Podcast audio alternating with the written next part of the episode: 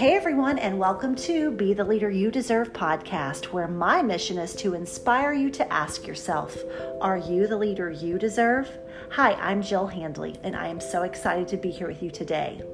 Believe it or not, this is season 7, episode 26. You can't lead from the front office.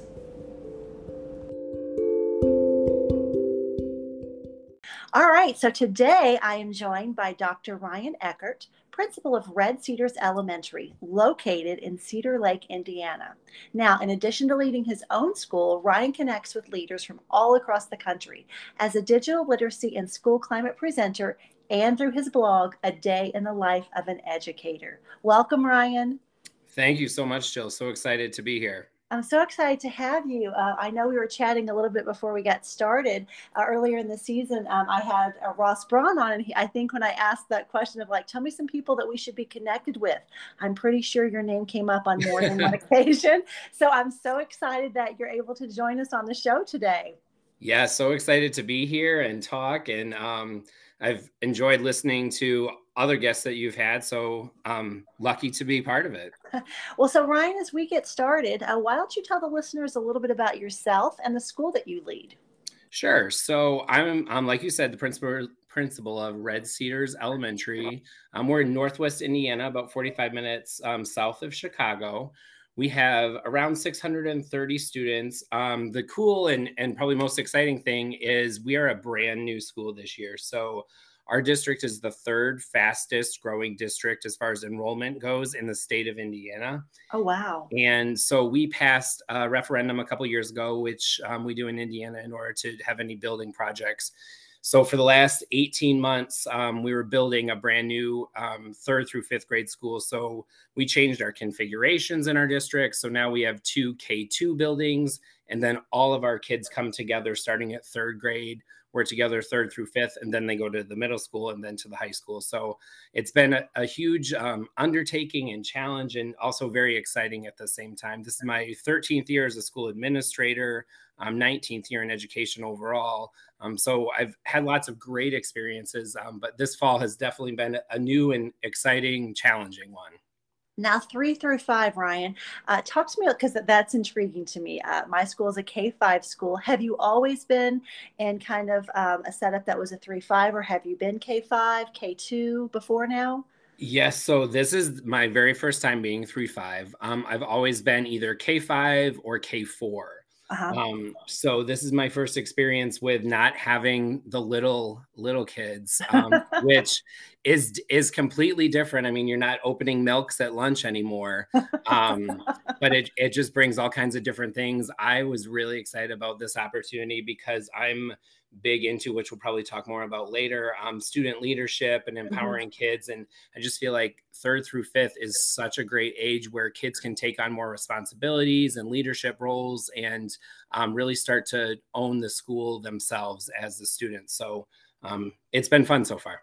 Absolutely. I think that there are, um, as I'm sitting here thinking, I'm like, ooh, that would be fun, you know, with that concentrated of only having three grades. Right. So I think there, there are pros to that. But then the other part is that must put a tremendous amount of pressure on the K2 schools to send them to you ready, right? Like right. I, I, think about ready to read particularly because sure. when, when, you house them in your own building, you have that internal pressure for your own kiddos. But when you know that if you're the K2 principal and, and for example, you're looking backwards to the K2 principals to say like, what's going on here? So, so um, talk to me a little bit before we get started too, just about what that, um, that collaboration looks like between yourself and the K2 administrators. Yeah. So like I said, it's brand new. Um, so we're kind of just figuring it out as we go since mm-hmm. it's the first year.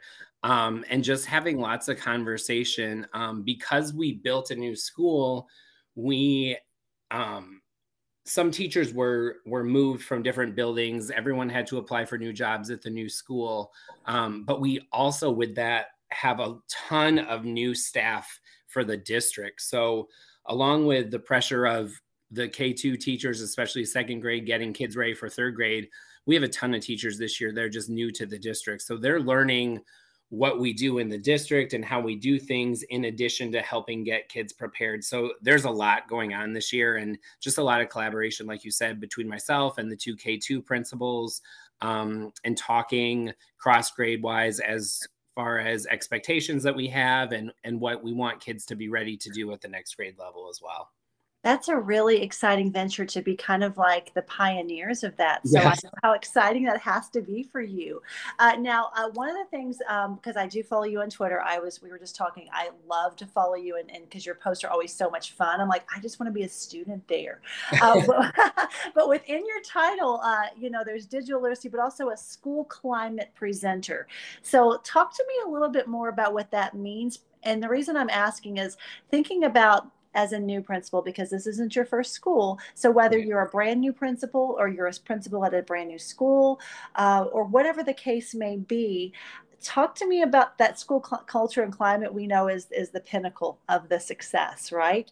Uh, and so talk to me about what that looks like and, and just some kind of general advice that you have for principals regardless of where they're at as it relates to whether it's you've got a whole building full of new teachers or you're the brand new principal. Where do you get started with that? Yeah that's a great question i think it's so very important. Um, and it, it's interesting too because I, I feel like lots of things that I do I've been doing for 13 years um, and I feel like sometimes it gets old but when I look at it big picture it's not old because you are always having new teachers you're I've been in different buildings and it's all very relevant and important information. So I think probably the most important thing is um, I, I, I don't spend very much time in the school office, which my office staff really doesn't like because they can't find me. Um, but I think that is the most important thing because I'm in classrooms and out in the school supporting teachers and, and seeing kids in their environment. Um, and I think that is the most important thing. Um, I'll never forget when I started my very first principal job in the first week, a, a very veteran teacher called the office because she had a problem with a kid and immediately the secretary told me, and I went up to the classroom and knocked on the door. And she said, Mr. Eckert, what are you doing here? And I said, Well, you called the office and you wanted help. And she said, In the 27 years, I have never had an administrator respond so quickly to a concern that I had about a student. And I'll, I'll never forget that because that was so telling that I was new, so we hadn't built a rapport yet. We didn't really know each other. Um, but from that moment on, she knew that I would support her no matter what was going on um, and no matter what the issue was. So I think that is probably one of the most important things is is teachers teachers and staff members just knowing that you're there to support them and you're um, responding as quickly as you can to things, whether they're big or small, um, and and then figuring out the situation. But knowing that you're in their corner for sure helps the culture and climate um, quickly. Absolutely. So you had mentioned that you've got, you know, new teachers, some veteran teachers. Uh, when you've, and I know that you're new to your school this year, but previously, that's kind of a juggle. And I'm sitting here as you're talking, I'm thinking like, huh, what things do I maybe need to refresh? Because my staff, for the most part, I have very little turnover, and while I keep things going, sometimes we forget, you know, like, oh, there are new teachers. Yes. How do I need to how do I need to differentiate what I'm doing to support them um, and make them enmeshed in the culture and not just assume that right. they know the way we do things. So, what right. types of things do you do to make sure that you're differentiating that support for the newer teachers that you're onboarding, be it a brand new teacher or new to your building, versus the way you've always done things at your building? Um, I think one of the things that I do, and and luckily I think I do this subconsciously, is I, I treat every year like it's a brand new year. Mm-hmm. Um, and we're starting from scratch. So we do a lot. Of, we follow a, a PBIS um, system where we recognize students for doing things um, that are respectful, responsible, caring, and safe, and they get paws and, and rewards for that. And and we do like a monthly assembly and things like that. But um, teachers are very involved in that as well. And from day one at the beginning of the school year, when I meet with teachers and and and all staff actually I always um in our district the way it's set up the day before school starts is the only day all year that we all get to meet as an entire staff oh. certified and classified staff members so that day is so very important and we really only meet for like an hour and a half or 2 hours so that's like the most important hour and a half or 2 hours of the whole school year um but we start from scratch and talk about respect and talk about um customer service and mm-hmm. how we're in the customer service industry, whether we, li- we like it or not, or like to acknowledge that or not. Um, when I was in college, I did an internship at Walt Disney World. And so I relate everything back to Disney and how they treat guests and, and how they're prepared and things like that. Um, and so we just spend a lot of time before school even starts, before kids come in the door, talking about what do we want it to look like for parents and kids? How do we want them to feel? Um, and the same goes for staff members as well. We want staff members to feel empowered and respected and loved in the building and i think because we spend time on that every year it refreshes myself it refreshes mm-hmm. the staff members that have been there for a while um, and kind of teaches people that are new what our expectations are and lays that foundation I think uh, so. I heard two things there that I want to touch on a little bit. The first one is that customer service approach. Uh, prior to going into education, I worked in customer service for quite some time myself. That's when my front office staff was like, "How do you remain so calm with this irate?"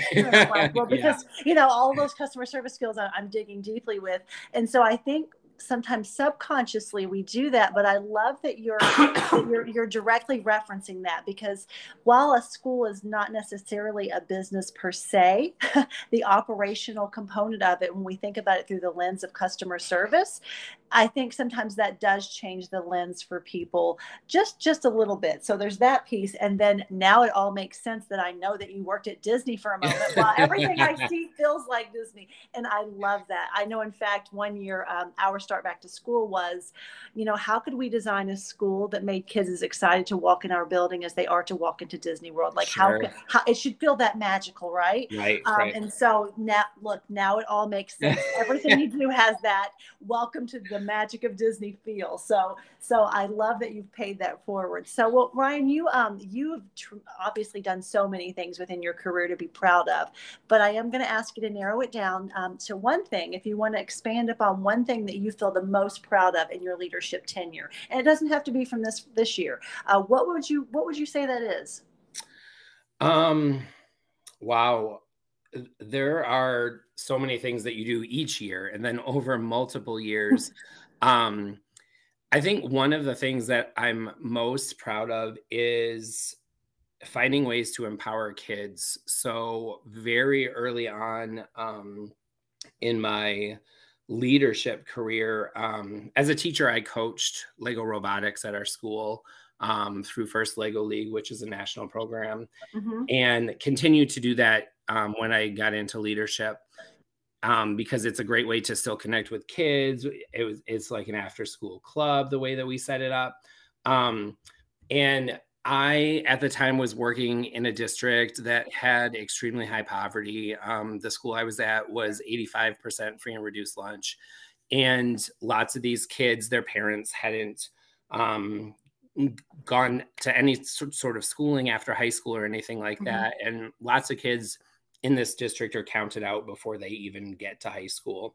Mm-hmm. And we had a, a Lego robotics team, and I was coaching it and just teaching kids the ins and outs and public speaking and presentation, which is all a component of it. And we got nominated at the state tournament um, as the core values represent representative for the state. So um, just like our school has be respectful, re- responsible, caring, and safe, First Lego League has core values that all teams are expected to follow and learn, and and really they're just values that you apply to life. But our team was nominated to at the state competition to show the best of those core values in everything that we did. And so we got to travel to Atlanta, Georgia for the World Festival um, oh, and wow. compete against teams from all over the country or all over the world. Um, so I had these eight, nine, and 10 year olds because we were a K 5 school and we were competing against 13 and 14 year olds from Saudi Arabia. Oh, um, in other countries and i will will never forget this experience because it helped the kids realize that there are so many things beyond the walls of our school and beyond the town that they lived in. Mm-hmm. And we traveled on a bus from Northwest Indiana to Atlanta, Georgia. Only one of the parents was able to come because none of the rest could afford it. So they like signed their kids off to me and a couple chaperones, which was really scary at the time because I'm taking these 11 kids to Georgia from Indiana. Um, and most of them had never been out of the state. Some had never been out of the hotel or never been at a hotel. Wow. Um, but it was an amazing experience. We got to compete, like I said, against all teams from all over the country. Um, we won an award at the World Festival um, for overcoming obstacles. Um, so that's probably, if not the most, um, one of the most things I'm proud of is just finding ways to empower kids and teaching them that the opportunities are endless. And I still keep in touch with kids that are on that team, and they're like 25 now or something like that. And at, in college for engineering and uh-huh. marketing and graphic design. Um, it's just amazing to be able to kind of help ignite a flame and um, see where it takes them. I think that story warms my heart so much because I can hear in, in yourself, like I, I, like to consider myself like I will always be a teacher first and at heart. Right. It's always going to be my favorite job. Um, you know, as we become principals, we don't get to see that direct impact as much as we did as a classroom teacher. Uh, so, you know, hearing that and the impact that you can have because you just never know when one little thing you can say or do is really going to truly change the trajectory for a kid. Yes. You know, I mean, and I don't want to sound too cliche here, but you, you, know, I, I, think about I read something the other day, uh, and I forget where I was reading, maybe on LinkedIn or something like that. I was just talking about you know being a change maker, and you know, I, I don't take that lightly, you know, and when you say things like that, like your role with these kiddos truly got them on the path. They may have never considered engineering or robotics or anything like right. that. Yeah. Um, and I think that also speaks to just the power of, to your point, empowering kids, but also providing that access and opportunity. Because had you not have opened their eyes up to what is possible, there's a good chance that none of them would have moved beyond what they thought was possible, right? Yeah, yeah definitely, definitely. Definitely. So, how do you continue to make that impact at the principal level? Well, um, a, a, couple different things, and I've always said um, I worked in central office for a couple years, about five years back, and when I interviewed for that job, and when I've interviewed for um, my my current principal job and ones before this, I have always said to the people on the interview committee, I am not going to be a typical principal. So if that's what you're looking for, um, I am not the right person for you. I, I wear bright shoes um, and and different shoes and and that's the first thing that kids notice about me and we talk about my shoes and that's my in. Like that's how i connect with kids. Whether they're a shoe person or not they're like whoa those are some crazy shoes or why are you wearing different ones today? Like that's our conversation starter and that's my thing. Um Dr. Eckert got shoe game, right? Right, exactly. exactly. Um, but that's so um, important to be able to find ways to connect with kids. So I say that when I've been interviewed for jobs because I want people to know that although I am the the leader of the building and the instructional leader, it's so important to find ways to still be able to do things to connect with kids. So currently, this school year, um, because we were new, I felt like we had a great opportunity to get kids more involved. So last spring, I had um, kids that we had nominated from the two elementary schools that were going to the new school be our transition coordinators. So they, I mm-hmm. pitched questions to them on Flipgrid, and then they um, recorded videos. So I asked them questions like, "What types of furniture do you want in the library? Um, what types of um, equipment do you want to see on the playground? What types of things do you want to do in gym?" And so took all of their responses and kind of use that as we were planning to build the new building and order equipment and things like that so that when they walked into the library this fall they're like oh my gosh we said that we wanted like a couch and and that's what we got. Like it's so important i think to listen to kids and and give them a platform and, and a place where they can share their thoughts and feelings and things just aren't being done to them. They get to be part of it. Um, this fall um, we kind of transitioned went to the next step and we identified 17 kids that we call our red cedars ambassadors. Mm-hmm. and so they got to be part uh, they're kind of like our kids steering committee. They got to be part of our ribbon cutting ceremony. Um, they ran our veterans day program.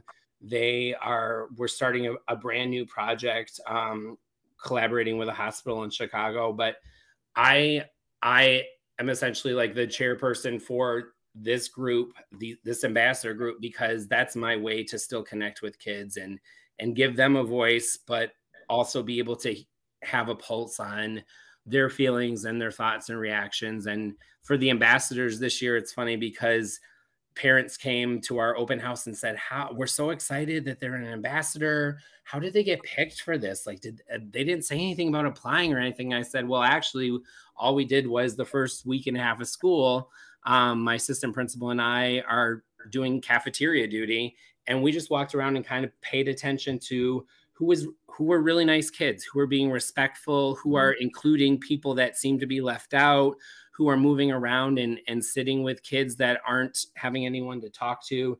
And we picked our 17 kids based on um, our observations of kids in the cafeteria. So it's not rocket science, but we knew that it was kids that um, had a great heart and and wanted to do something for the school that was going to make an impact. Yeah, and I'm going to go with your time with them as probably some of your favorite moments on the Love job. it. Yeah, for sure for yeah, sure. it's it's so funny. With the last uh, our last day before winter break, uh, we had a school dance um, during the day, and so I got to be dance partners with this uh, little first grader, and and then I was taking a video. She was like, you know, will you video me? And so afterwards, she was talking about, hey, uh, can I watch me dancing on the video? And we were watching it, and like in that moment, um, one of my teachers caught a picture. I didn't know she took a picture of it, uh, but she, I was like, oh I'm going to keep this and print this out forever. Right, exactly. It, it is easy to get caught up in the day to day of what the, the job entails, um, moving further and further away from working directly with kids. So I think those moments that we just get to embrace and empower kids everyone has to build that into their schedule because otherwise my gosh i mean this job is too hard right, um, right. and that's what that's why we do it and having those reminders are, are the, my favorite part of it all so Agree. so so so thank you for that reminder of the importance of doing that so, Ryan, one of the things we've been talking about this season um, is that so many of the things as leaders that we feel like we've gotten really good at, didn't quite start out so good at. we had to, you know, try and, and fell forward a few times. So when you think about your own career as a leader, what are a couple of those things that you feel like I fell forward and now I'm finally starting to get the hang of it? And these are some things I think that I would be powerful for other leaders to hear about. Um that's a great question. I would say um kind of like what you just said, there's always so much going on, and it's so very easy to get lost in day to day operations, and everyone is coming to you saying, I need this, I need this, what should I do about this?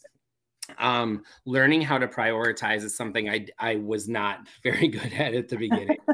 and, and I feel like I've gotten better. Um, I, spend a lot of time during the day like i said out and around the building and i i wasn't always like that. Um, i think i quickly learned maybe year three two or three of an administration um, if i just sit in the office and wait for problems to come to me i'm not going to be happy when i leave any day of the week yeah. um, so i consciously leave the office to make an effort to touch base with kids that I know have been struggling or touch base with teachers that I know have kids in their class and so they've been struggling um, with certain things or behaviors or things like that um, it's so very important to have a pulse on the on the building and the school i i feel pretty confident when a parent calls me and they say what their kid's name is 95% of the time i know what classroom that kid is in before their parent has to say something. And that's something i'm really proud of and that's and awesome. I i know that because i'm out in the classroom. So when i'm in the classrooms i'm i'm paying very close attention to who's in the class and and how they're responding to the teacher. Um, I also pride myself in knowing kids' names. So when I see them at the grocery store in the community, um, I'm I'm saying their name and especially this year because we're a new school. So half of the kids I came from their school, the other half of the kids I didn't know them at all. Mm-hmm. Um, they see me and I'm like, hey, Gianna or whatever. And their parents are like, who is that guy talking to you? um, so it's a little weird. Um, but I think that's probably the most important thing mm-hmm. I've learned is is just finding a way to touch base with kids, get to know kids, um, and making it a priority. I think it's very, very easy to not make it a priority because there's so many other things that happen. Um, and you just have to prioritize and, and figure out what you need to do during the day and then what can you do when kids aren't in the building anymore. So, Ryan, you know, theoretically, that sounds fantastic. Have you found a way, kind of like a system, if you will, that has allowed you to? I guess, you know, optimize your time while in the building, but at the same time, because I know that you're a husband father as well, and you, right. you, can't save it all for after hours. Right. So have you found a system that allows you to, uh, how do you go about making priorities, I guess, when everything sometimes seems like it wants to be a priority? Yeah, for sure. Well, I think um, one thing that I've done is the last couple years, I jumped on the um, bandwagon of mobile desks and so I have a mobile desk um, that's just on a, a cart that I take out into the hallways. And so I try to be on that desk in the main hallways or wherever there's a lot of action, um, essentially in passing periods when kids are going to specials mm-hmm. um, or recess or things like that. And then in between those times when there aren't a lot of kids in the halls, I jump on my computer and am able to to crank out some things that need to get done um, and then take breaks and go into classrooms and, and, be visible and things like that. So that has helped me because I, I feel like when you go back to the office um, and it's quiet, at least the way my building is set up, it's quieter. You don't really hear a lot of what's going on. It's easy to get trapped and forget that oh an hour just went by and i need mm-hmm. to do other things too so the mobile desk has definitely helped um, and i think teachers really like that too because then they come to me and they may say hey i sent you an email about this but since i see you now let me just ask you and and that helps me too because then when i go to my emails and i see oh these three emails from three teachers i just saw them in the hallway so i don't need to respond to this anymore because we already talked about it type thing um, so staff definitely likes that because um, they're able to find me and it's it's i mean you know it's much better to connect in person than mm-hmm. through email and have a conversation about pressing matters or things that teachers are wondering um, so that's definitely helped so, Ryan, you've talked about a lot of great things um, that you do to be such an amazing principal. But when you reflect back upon when you were going through leadership prep, um, and again, I, I, realize that there there is no course that can fully prepare you for this job. Uh, but are there a few things that you think, wow, if I could give some recommendations to leadership prep courses, they need to start including this? What would that be? Well, one is you and I talked about customer service. And I think one of the most important things that I wish I had learned more about was how to handle upset parents and difficult situations. Mm-hmm. Um, when I probably two months into my first admin job, I was an assistant principal and I started in January, which is not a great time to start as an assistant principal. Probably the worst time of the school year to start. Um, but very soon my my principal was amazing she she let me do a lot of things without holding my hand and um, I I later learned that she was letting me fail so that I would learn from my mistakes in some situations instead of just guiding me through everything where I wouldn't learn as much. Um, but I remember one parent that was very very upset with me about something that happened at school, and the way I reacted and responded was horrendous. Oh. And um, at the time, I didn't know any different because I hadn't really been put in that situation before. Um, but reflecting as soon as it happened, and a week later, and a month later, and now 10, 12 years later, um, I know what I could have done differently, and I've learned from that. And and I think I do a, a much better job now um, working with parents that are upset, making sure that I'm listening to them and hearing their concern and validating their concern and staying calm. But I don't think I learned anything about that in in leadership prep, um, in graduate school at any point. And I think that's so very important. And I think as leaders, we also need to teach our teachers those things mm-hmm. because if we didn't learn it in school, they probably didn't learn it in school either. And te- um, parents and and caregivers that are upset don't always come to the principal. They sometimes go to the teacher and oftentimes they probably go to the teacher first. And so we need to help our teachers be prepared for how to handle things like that um, and give them the tools. That that definitely is something I I wish I had learned. That's you know that's a great take on that because I know several guests have just talked about like handling difficult conversations, but I think most of the guests have talked through the lens of with teachers. Um, sure. But but that customer service element, you know, once you start to master some of the basics of just like you said, listen, validate concerns, that really is customer service with anyone. And, and I think as, as principals, yes, we definitely need that. As APs, yes.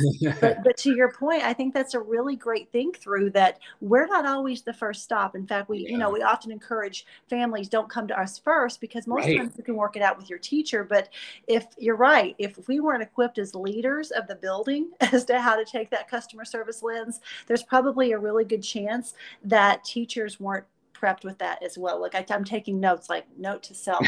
That's what we need to talk about. So, it's so important. It really, it really, really is. You brought up something else that I think that I find to be very interesting with the approach that your principal, you say she took, was letting allowing you to fail forward. Uh, that, like, I'm sitting here like, that, that's uh, so. Talk to me about. Um, do you take that approach with your assistant principal, or or uh, some some of that? Um, how are you utilizing your growing up, if you will, as an assistant principal? How are you utilizing what you learned as as an assistant principal and how are you applying that as the principal for your assistant principal sure yeah and i think that's a really interesting question because um, in my admin career i've been in two positions as a principal where i've had an assistant mm-hmm. um, and then other positions where i have not had an assistant and the first assistant i had had 20 more years experience than me. Oh wow. And so I went to her with lots of questions because she had amazing experiences and and great guidance and leadership and things like that. So with that assistant, we kind of talked at the beginning and and decided who's going to handle what type of responsibilities mm-hmm. and which types of things are we going to talk to each other about and and I didn't, I felt like I didn't really do a ton of leading or guiding because she had the experiences that I did not have. Mm-hmm. Um, in my current situation, my AP is coming straight from being a teacher. So okay. she does not have that admin experience yet. Um, so we spent um, really this whole for actually we worked together last quarter of last school year. She came and and luckily was able to work at my school with me every day um, and had someone else take over her classroom. So we worked together in my previous school in the same district. Um, so we worked through lots of things there. But this semester, we set the ground rules at the beginning and essentially said we're going to do everything together as much as possible so that we can learn about each other and how we handle things differently and similarly.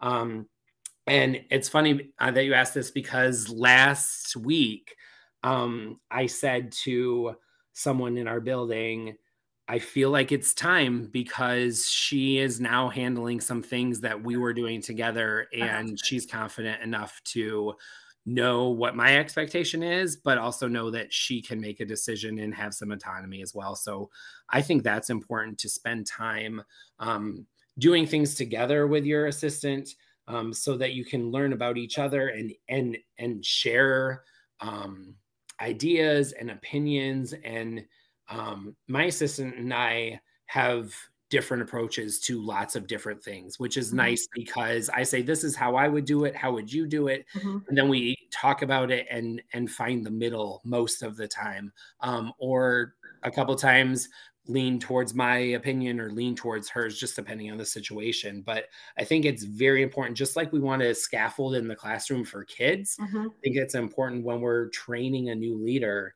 to scaffold for them as well and and spend some time um, working very closely with them before you start to pull back. Yeah, I agree. I um so uh, the first five years of my principalship, we in my district we didn't have assistant principals. Um, and with that so with that being said i never had the opportunity to be an assistant principal. So it was i was an instructional coach and went straight to being the principal. And then i remember when the year that we got assistant principals i spent my first year like what do i do with this person? You know because you you've i've done the job for the last five years with myself. What do it was myself and our counselor and it was like right. what do i do with this? You know so it, it took it took me some refining on okay how to properly utilize. And then um, and then we were together for 10 years. And then last year uh, i was uh, my assistant principal took a different role and i and i had got a new assistant principal. And so it allowed me the opportunity like you said and, and i noticed the importance of the, that calibration um, of you know let's do so many things together which doesn't often pay off from like a, a, a time efficiency piece right in, exactly. in, in, the short term but in the long term it really does because uh, like you said i think it's really important for for you all to be on the same page with the big things uh, so that people don't try to you know mom and pop you if you will right. uh, but and to calibrate you know and to understand each other's strengths and and really to, to build a plan so so i i think that's a really great approach and you know we kind of likened it to to a class, you know, in the classroom, you spend so much time front loading with classroom management so that you don't have to keep revisiting as much throughout the year. So that's kind of the way it's an early, it's an investment up front. But once you've made that kind of a deep foundational investment, then things really start to get going. Yeah, definitely. I agree.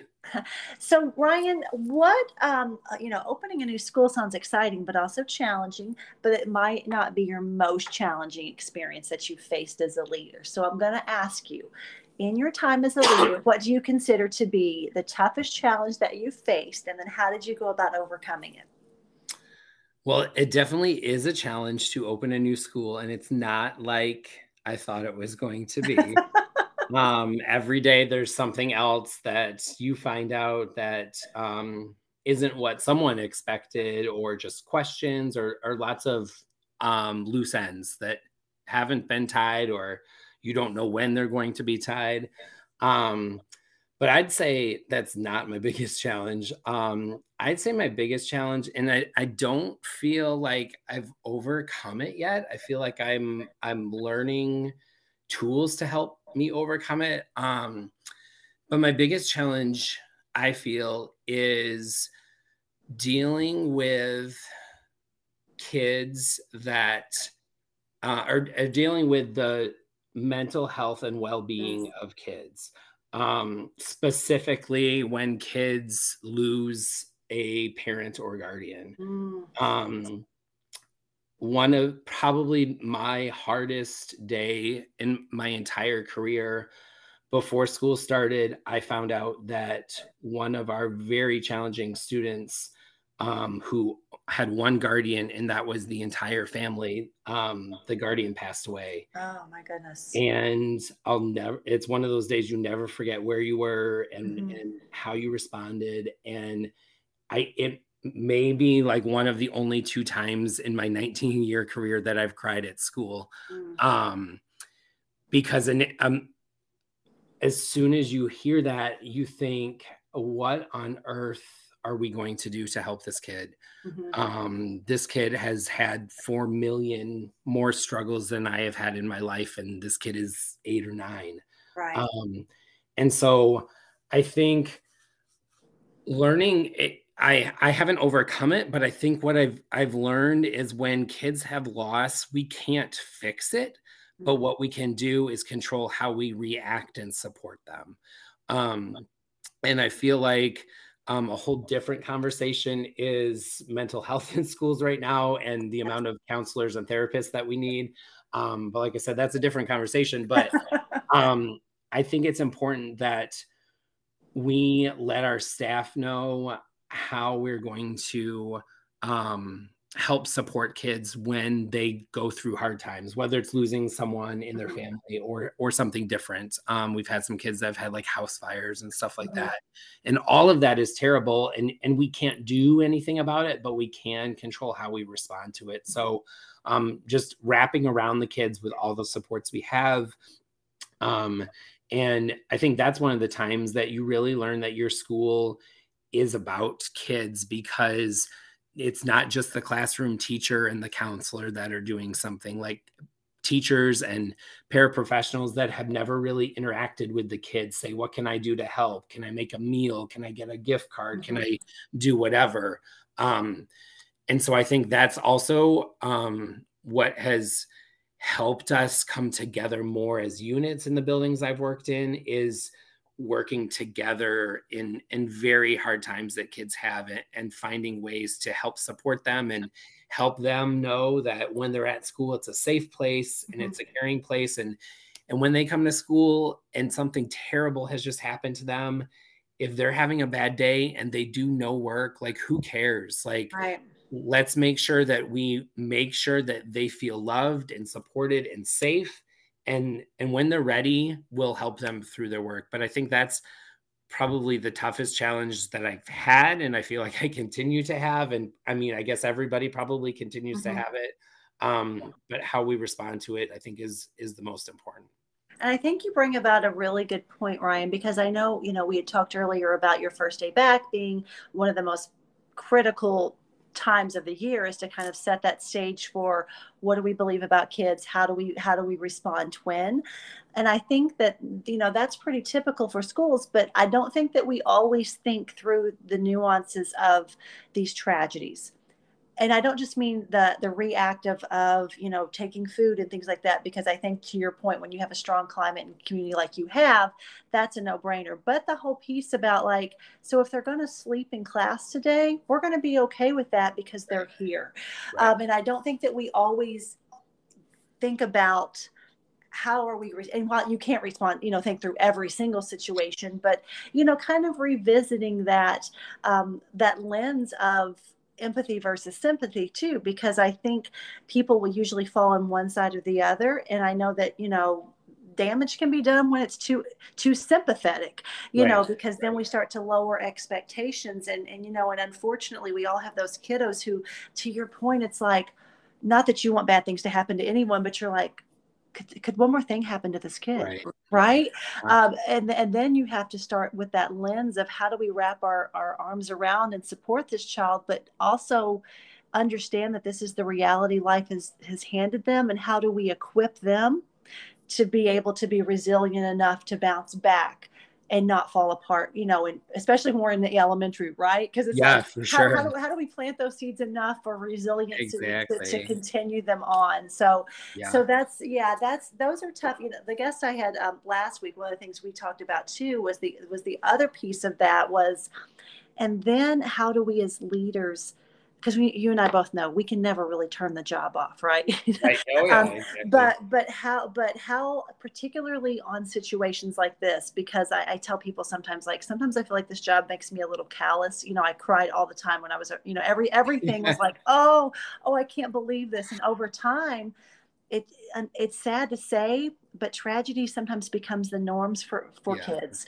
Um, and so and trauma definitely is becoming more of a norm for kids and adults sadly enough. And so how do we um, how do we as as leaders develop that capacity to support and then not fall apart because we take it all home with us ourselves? Have you have you found a trick to that ryan? No. No, I haven't. Yeah, that's that that's a tough one. Um, particularly on the situations to where, you know, schools can be amazing places and they are amazing places, but at the end of the day, schools as a as an single entity can only do so much right? right? so like especially when you feel like as a school entity we've done all that we can do but you know the kids need more like that's that's that's what my guest and i talked about last week a little bit was uh, when you know they need more but as a school there's it's it's beyond you know the system right. is set up and it's beyond what you can do as a school for yourself so I, I, you know i'm always curious to know for and talk with leaders who if, you, if you've unlocked the secret to that please share it because I know that's something, you know, that we all particularly post pandemic because now we're, you know, we're we're continuing to support increased kid mental health needs. Right. We also are now, now having an increased adult mental health support need. Yes. Um, and then while at the same time learning how to support and protect our own mental and health support needs as leaders, which kind of right. brings me to the next question is centered around boundaries. And just about everybody I've talked to is like, I kind of suck at that.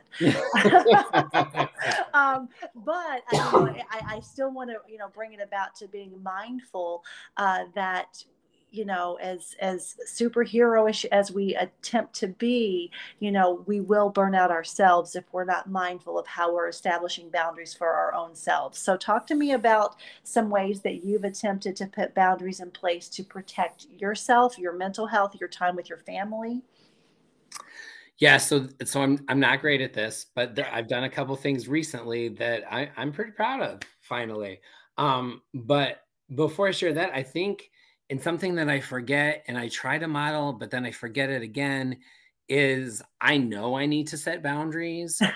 um, but I also very rarely have conversations with teachers about setting boundaries.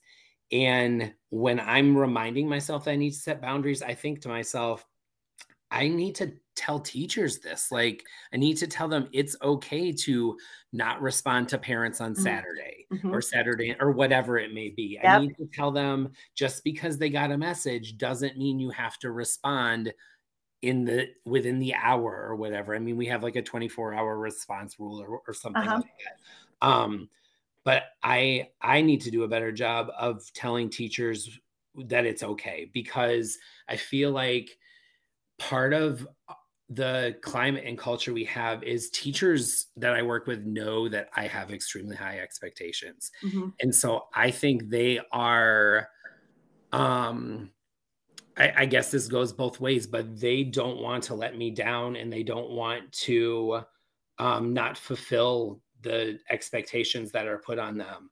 Um, but I think in the same breath, they are, they often forget or or or maybe they don't forget maybe they just um, don't want to let down the expectations and so if something happens with their kid and and they're like you know my my kid got sick and I have to go home, but I, I know I shouldn't. Things like that. I, I mean, I say to, I they come and tell me this, and it's like lunchtime. I'm like, go, like, right. we'll take care of it. Like, your kids are more important than this job, type thing. Yes. Um, and I'm thankful for the people that come to me and say something to me in person. I mean, we we had a couple of people this year who lost someone in their family, like a, a, mm. a parent.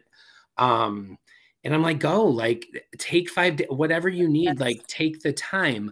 Um, and I I need to do a better job of sharing that with teachers because I feel like they have they put so much pressure mm-hmm. on themselves to do their job and be there all the time that that their personal life suffers just like administrators personal life suffers right. so um um adam welcome who uh is a administrator and speaker told me probably four years ago um, that I needed to take email off my phone, and and I knew why he said that, but I just it was too important, you know. Um, right so finally this summer I took email off my phone and other than I think two times where I've put it back on because I've been somewhere and I didn't have a computer and I needed to send an attachment or something, I've kept it off my phone. And this has been huge for me because now when I'm out in the halls at school, I may take pictures and then tweet them, mm-hmm. but I'm not on my email because I can't be because it's not on my phone. Um, and so I'm able to better be in the moment with kids and teachers and observe what's going on in classrooms and be part of lessons and things like that. Um, and it's helped me personally because when we're out at dinner as a family or shopping or whatever, I'm not reading through emails and then forwarding it to myself to remind myself that I need to respond to it later and all of that stuff. So it's it's not a huge thing, but I it definitely has given me time back after school hours. And I feel like it's given me time during the school day to be more um, purposeful with my time. And then when I do go back to my computer, I check my email and respond to things I need to right away or leave things that time instead of in my pocket all of the time. So it's it's definitely helped me um, be more present. Yeah, I, I applaud you on that. I had a guest, gosh, I believe it was oh, season two, um, and she had mentioned that that with around a boundary question, and and, and when I hear that, and I, I, had Adam on a couple of seasons ago as well, and I think he said that to, to me as well, and it get, still gives me anxiety, Ryan. I'm not gonna lie.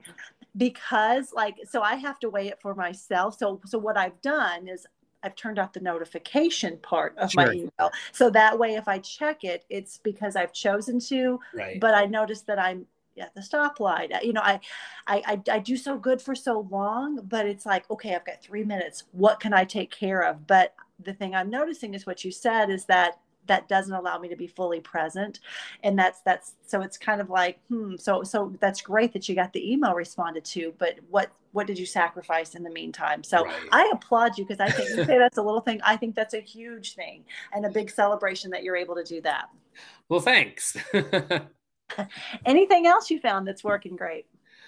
Um no for boundaries not really. I mean you asked you asked earlier about um because I'm out in the building, like how do I get certain things done? I do end up I I do often get, especially during evaluation season, uh, um, yes. like October, November, and then like February, March. I get up and write my teacher evaluations before school in the morning, um, because I don't do them during school because I want to be present in the classrooms and things like that, and I need dedicated time to be able to do it because if I start something like that, I don't want to be interrupted. Um, and then by the time I get home and my kids are doing stuff and we're at sports, and then it's nine o'clock at night, 10 o'clock at night, I'm too tired to do right. it. So, so I get up early, uh, like a couple hours before everybody else in the morning and and do work then. Um, I find that beneficial because it's quiet in my house and I'm able to get a lot done um, and I'm not distracted and I'm not falling asleep, things like that. Um, so that helps me um, with boundaries. I mean, it, it's things I'm doing at home, but I feel like anyone in education is doing things at home, whether they say they are or not, um, whether they're looking for teaching ideas or grading papers or, or whatever it may be. So um, I find that if I dedicate that time in the morning specifically to evaluations when those have to get done, I, I get it done and, and my mind is there and I'm present um, and able to get it done. So that that helps me. And um, it gives me a little time back at night to be with my family too. Yeah, I was gonna say, if you're like me, it doesn't. You don't feel quite as guilty, if you will, when everybody's sleeping. I mean, Correct. That's, the way, that's, that's the way I feel. Like, like yeah. the house is quiet. What else would I be doing? Sleeping or watching TV or reading? Which is all you good. It. But at the same time, I may as well be productive. So, right. so I, I love that first that that reminder of first thing in the morning. All right, Ryan. So you mentioned Adam a little bit, and then a lot of the things you're talking about leads me to believe that you also have a strong connection with Todd Nesloney as well. Just because listening through the whole student leadership piece, I would have to think that you are somewhat close to him as well. So um, we know that we are one another's best resources because you know whether it's to lean on or to get great ideas from, or affirmations, or you know just encouragement. Um, who are two or three people that if other educators aren't connected, whether it's you know via Twitter or a book they've written or a blog they've written, um, who are two or three people that you think if you're not connected with this person as an educator, you need to be? Yeah, for sure. So um, I have like four, if that's okay. Of course, yeah. um, so um, we talked really briefly about Adam Welcome, um, Todd Nesloney. Completely agree. Um, I read their book, uh, "Kids Deserve It," a few years ago when it first came out, and mm-hmm. that's really what has sparked my interest in doing more for kids and and giving me specific ways to start. Um, I think I, I had certain things I wanted to do, and there were a few things that I already did, like like coaching robotics and things like that. But I didn't really know what to do next or how to get started. So their book got me started. Um, somebody that I've been watching a lot recently um, because we're our school, our student ambassadors are essentially partnering with a program he started is Jonathan As- Ashmeyer, Ashmer, mm-hmm. um, a teacher in Virginia. He started a foundation called A Ray of Hope. Um, and so they are collecting items to donate to hospitals to give to kids that have chronic or um, other illnesses and have extended stays in hospitals. Mm. And so he put out a challenge to schools around the country to do the same thing. So our student ambassadors are taking this on at our school, and um, we partnered with Shriners Hospital, Shriners Children's Hospital of Chicago, and um, we have a student who has been going there since she was born um, because she was born with a cleft palate. And so, actually, right before um, winter break, a week uh, about a week ago, she presented to our student ambassadors and kind of just talked about like her experience at the hospital when she was a littler, and she still goes back. Um, to have appointments and things like that and talked about the importance of having activities and care packages and things to do when you have all these appointments at a hospital and you're a kid and you don't want to be there and you're scared um, and so after break when we come back in january we're going to start collecting items um, and then packaging it in boxes and care packages and donating it to Shriners Hospital in Chicago. And that all came from Jonathan and his Array of Hope program. Um, so I'm super excited about that. But just the the power of following people and, and seeing what mm-hmm. other people are doing and how can you make an impact in your area as well um, has been inspired by him for sure. Well and helping kids see the impact they can make. I you know i've been i've been really um, leaning into that this year as well as helping kids um, understand that, you know because kids sometimes are like well i'm just a kid. Uh, nope you're not you know so any anytime like uh, you know one of our students suggests something and i'm not saying that i say yes to everything but i try to say yes to as much as i can within reason just to show them particularly when they you know they're putting together this persuasive uh, presentation. I know we had a student a couple of gosh about a month ago she came to me and she was talking to me about she said you know miss hanley i'd really like to do i think we should have a national flag day here at kenwood. And typically that's in i think june or july. Um, and okay. she said but because we're not in school in the summertime and we have such a large international population she says i think we should do it on um, the National Day of Giving, she said, because what we would be giving is learning from one another's cultures. Okay, right. So I was I was blown That's away. Awesome. I was like, "Are you kidding me?" So of course we're doing this, uh, and she she was just so humbled and and like, oh oh my goodness. So you know, she took time. I was like, "Well, I tell you what." Give me some information on it. You know, and I pretty much said, write me a letter. She went beyond that. She did this whole Google slide presentation that she presented to me, and I was blown away. Uh, and so, helping them see that the advocacy piece, but that their voice, they can make a difference. Um, I think that's such a powerful piece because I think that kids will never forget that. You know, when they oh, grow up, sure. they think when I was in the you know fifth grade or whatever. I remember when I and and much like your story with the robotics, you never know when one small decision you make as a leader is going to truly change the trajectory of a child's life.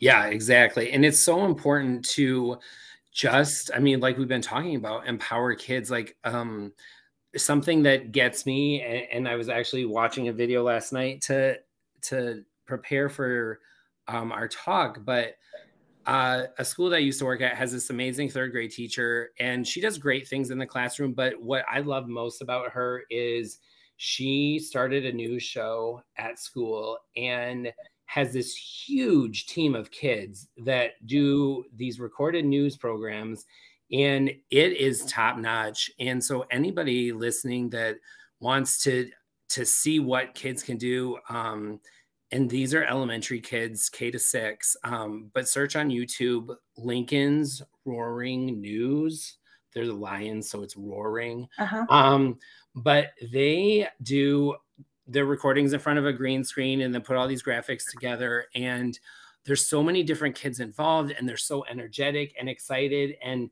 and something that I've always gone back to is I've done a ton of of fun and exciting things with kids at the elementary level and and this is something that she's doing with kids at the elementary level but I think it's so important to challenge our secondary teachers and administrators to say if we're doing this at the elementary level Yes. Secondary kids for sure should be doing this, and then they should be going above and beyond this because yes. they're twice the age. But like, I feel like so many times we get stuck in a rut of when you're in high school, like you're going through the motions because you need to hit, check the boxes and do certain things. But like, if we have elementary kids producing a news program, or elementary kids competing in robotics, or elementary kids being ambassadors and, and partnering with a hospital, high school kids should be doing the same thing. Mm-hmm. Um, and how do we make sure that that's happening so kids from K all the way to 12 have these opportunities? Absolutely. And getting plugged in. I mean, we know that,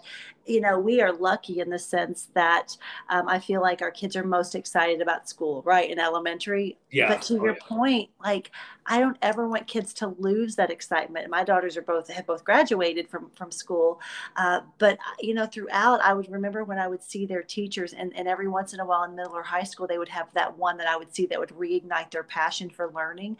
And and to your point, like that should be K twelve, like that passion for learning and All feeling plugged in should be there all the time. Yeah. Agree. All right. All right. So you said Adam and Todd and Jonathan. You mentioned you had four. So who's your fourth? Um, Andy Jacks. Um, Look, I'm gonna have to get Andy on the show because I he has been the most mentioned guest. My this oh my gosh, you have to. You have to. He um so I follow like everything that he does, have been to some presentations of his. Um, but the thing that that got me the most is he does um a weekly summary or recap of what's going on in the school. So he just videotapes things throughout the week in his school and then throws them together in a video. And um, right now, I do a weekly email to our families and say, like, these things happened this week. This is what's coming up next week. And there was a time where I was doing a really good job of doing videos and putting them in, um, editing them together really quickly, and then just putting them in the newsletter too. Parents loved it because they got to see what was going on in classrooms. And so I would have a kid or a teacher, I'd pull them aside and be like, hey, just tell me really quick, 30 seconds, like, what are you guys working on right now? And just videotape them with my phone doing it. And he inspired me to do that because how often do our families not really know what's going on in the school Yes. every day? Like they, they see posts that somebody's making. It's probably somebody that's not even in the school or somebody that isn't in the classrooms. Right. Um, and then their kid comes home and they say, What did you do in school today? And they say nothing.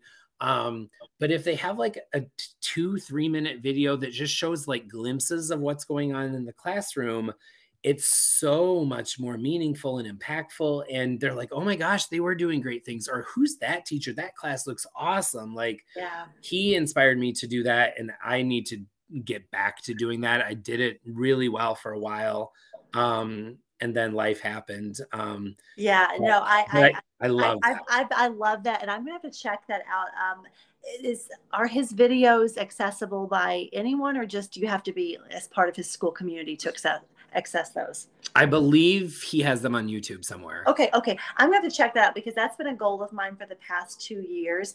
Uh, our superintendent puts out a weekly a video kind of, you know, message to us as principals. And so I keep thinking, like, I'm going to do the same thing with families. And I think I've done two.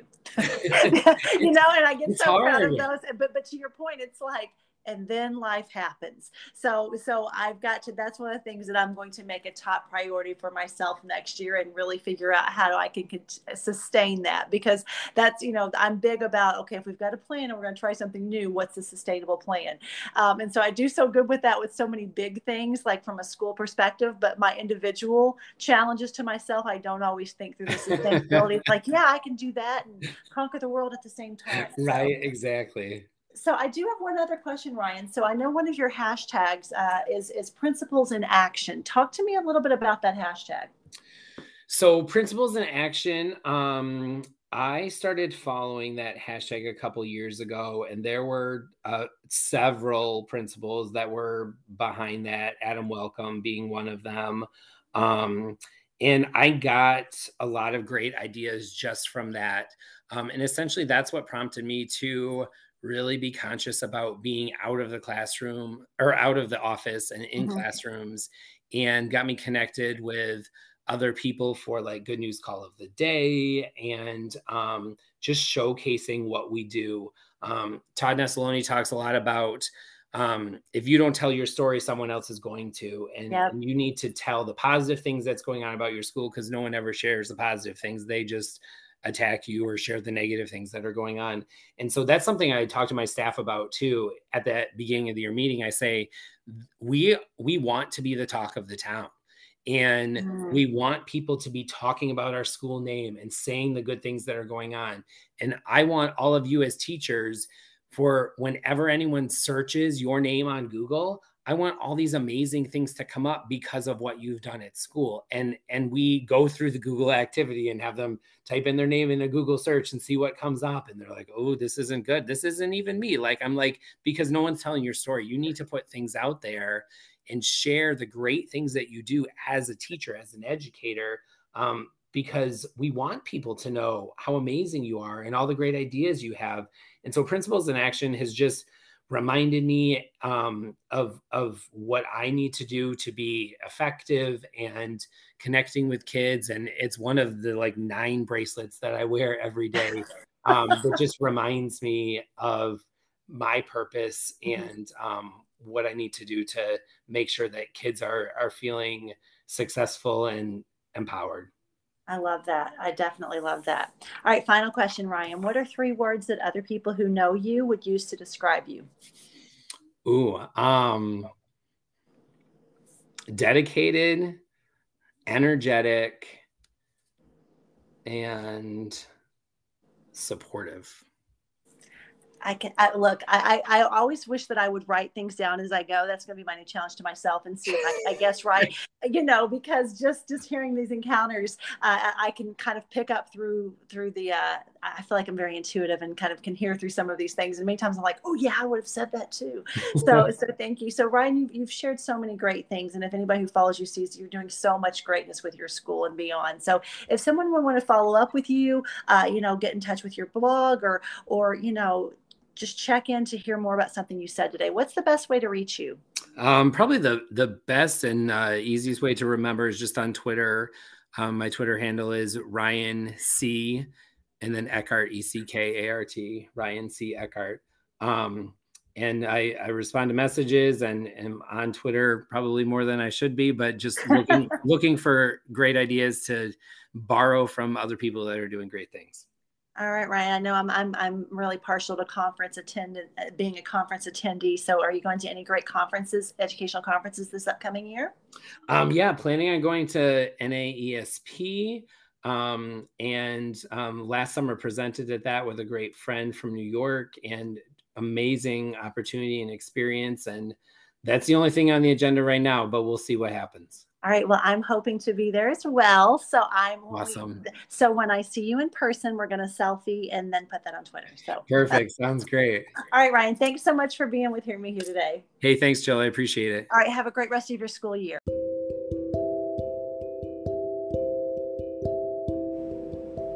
If you enjoyed this episode, You Can't Lead from the Front Office, please share it with your friends by using the social media buttons you see at the bottom of the post.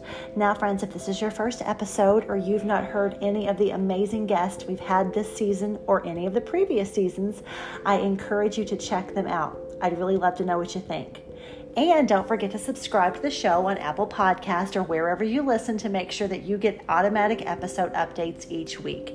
In fact, do it right now so that you don't forget. And while you're doing things, I'd love for you to go ahead and leave me a review and rating on Apple Podcasts or wherever you're listening because I really make it a point to read every single one of the reviews that I get. And finally, friends, if we are not connected on Twitter and LinkedIn, let's change that status. We are our own best resources.